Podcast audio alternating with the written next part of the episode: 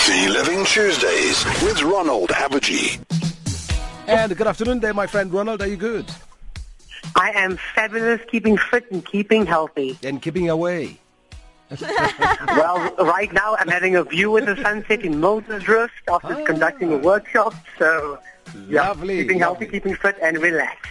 Aha. Now, whilst you uh, pondering there with the beautiful view and the surroundings of Mulders Drift, I'll have you know that July is Mental Awareness Month. Uh, your Yes. mental health, as you know.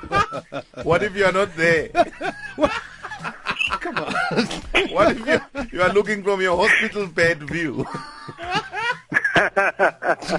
yeah. Okay. Are you sure you are there, Don't, Ronald? don't worry, Ronald. They haven't taken their medication. No, no, no, no. I think this month is very relevant to Uncle Bongani over there. Oh, yes, but he indeed. forgets we are consistent with Healthy Living Tuesdays. I will see him next week. Yeah. all, all right, Ronald, we're going to try and compose ourselves, you and I here. Let's talk about the significance of Mental Illness Month. You know, it's, it's, it's very important. Many people focus on the physical aspects of health and they neglect the fact that mental fitness is also a key component when it comes to overall health. And hmm. Mental Health Awareness Month is something that's affecting millions of people globally and millions of people in South Africa. And it's holding them back from achieving ultimate health and success in their lives. Mm. Let, us talk about the relationship between mental health and a, and a good diet and exercise as well. You know, they go hand in hand. The latest research has proven that exercise is a key component when dealing with mental health issues.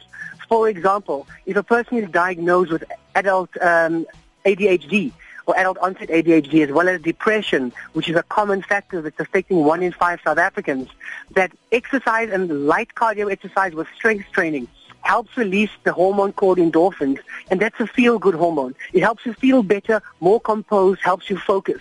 So the benefit of exercise and a balanced exercise routine is something that even psychiatrists are recommending before they uh, prescribe medication to see how lifestyle behavior can change and have a positive impact on mental health. Mm. Now, we're not prescribing the foods or diets in any way, but uh, I'm asking you as our physiologist, what type of foods uh, can, can, can best boost one's brain power, if you like? You know, very simple. You look towards fruits and veggies, high in fiber, high in the correct vitamins and minerals that you have out there to really ensure that your metabolism is functioning optimally. You really want to have that in the body. You also want to have protein. Protein releases certain amino acids in the body which helps brain function and also assists in metabolizing so your metabolism doesn't slow down, which leads to you becoming a little bit more slumpish, sluggish, and ultimately affecting your physical activity. So a good diet filled with fibrous, green, colorful, leafy fruits and veggies with the right types of protein is critically, critically important in managing and having a positive impact on one's mental health. Ah, and helps you make the right decisions most of the time. Uh, most definitely. You know, at the end of the day, is you, everyone goes through some sort of slump, and everyone goes through, you know, some phases where they don't feel very well, and there could be a genetic predisposition, but it will always be in your favor to follow these healthy living habits to have a positive impact on that aspect of one's life. Oh, absolutely, Ronald. Our health uh, tip of the week?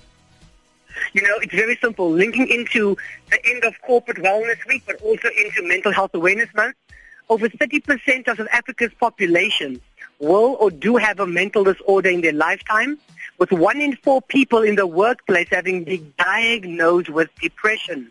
And it affects the employers by employees taking on average 18 days off a year Sure. due to depression. Mm. So uh, best che- check yourself and take care of your overall health, but uh, even more importantly, your met- mental health as well. Thank you, Ronald. Enjoy Mulders Drift.